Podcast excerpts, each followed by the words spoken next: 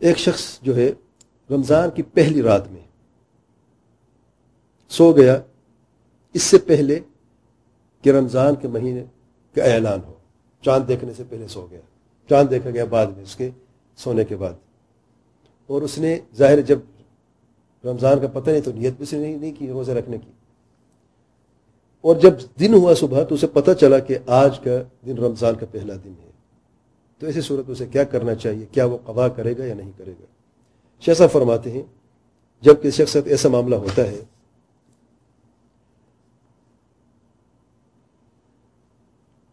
فإنه إذا علم يجب عليه الإمساك ويجب عليه القضاء عند جمهور أهل العلم.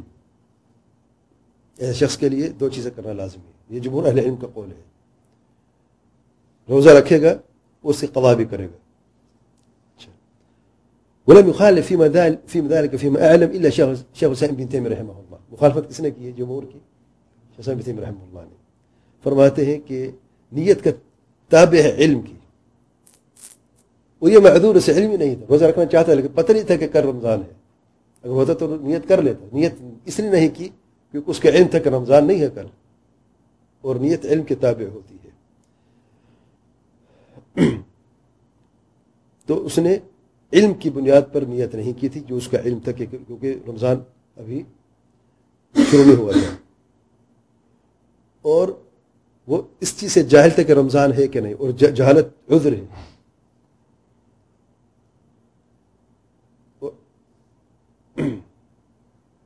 تو جب جب صبح ہوئی روزہ رکھا ہے، اس کا روزہ درست ہے قوا پر واجب نہیں ہے۔ یہ شیخ رحمہ اللہ کا اختیار ہے، جمہور کی مخالفت کی اس میں۔ شیخ العثمین رحمہ اللہ فرماتے ہیں۔ جمہور کا یہ قول ہے کہ اس پر روزہ بھی لازمی ہے قوا بھی لازمی ہوئے اور کہ علت یہ ہے کہ دن کا پہلا حصہ جو کچھ حصہ جو بغیر نیت کے چلا گیا ہے، بغیر نیت کے عبادت قابل قبول نہیں ہے۔ اور راجح کیا ہے دونوں میں سے؟ والذي أرى أن الاحتياط في حقه أن يقضي ذلك اليوم. احتیاط کیا ہے؟ کس چیز میں ہے؟ کہ قضا کر لے ایک دن تاکہ اخلاص سے بھی نکل جائے اور اس کا راحت بھی اسے مل جائے اور یہی قول راجع ہے۔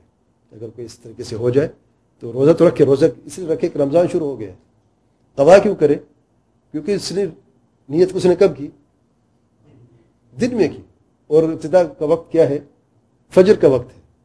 ٹھیک ہے نا؟